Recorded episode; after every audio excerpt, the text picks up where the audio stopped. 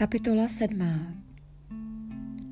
Za dnů Achaza, syna Jotama, syna Uziášova, krála judského, vytáhl Resín, král aramejský, a s ním Pekach, syn Remaliášův, král izraelský, do války proti Jeruzalému, ale nic proti němu v boji nesvedli. Domu Davidovu bylo oznámeno. Arám táboří v Efraimsku. I zachvělo se srdce královo, i srdce jeho lidu, jako se chvějí lesní stromy ve větru. Hospodin řekl Izajášovi, vyjdi Achazovi naproti ty a tvůj syn Šearjašůb, nakonec strouhy z horního rybníka, na silnici k poli Valchářovu.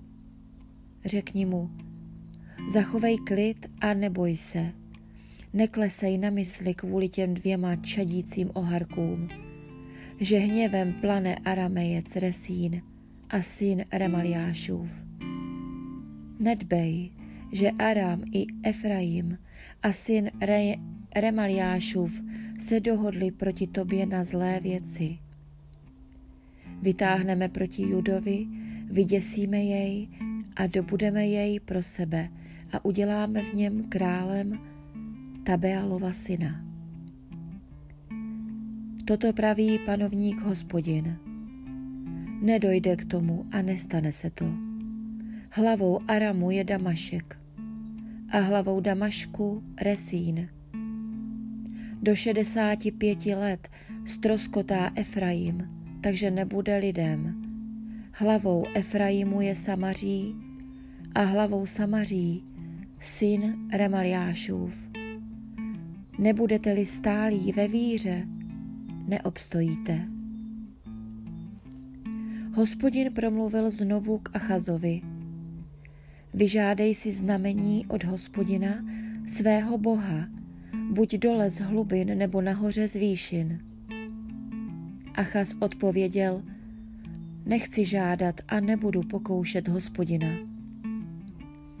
I řekl Izajáš, slyšte dome Davidův, což je vám málo zkoušet trpělivost lidí, že chcete zkoušet i trpělivost mého Boha? Proto vám dá znamení sám panovník. Hle, dívka počne a porodí syna a dá mu jméno Immanuel. To je s námi Bůh. Bude jíst smetanu a med, aby dovedl zavrhnout zlé a volit dobré.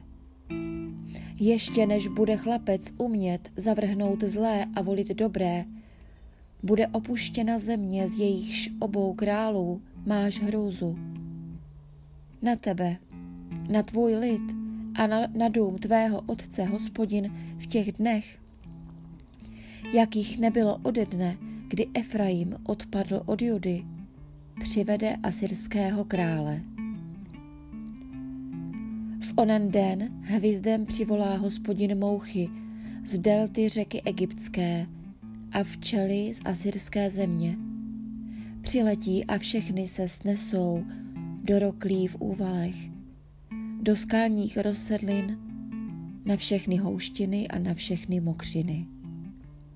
V onen den panovník břitvou, kterou si najme za řekou, totiž asyrským králem.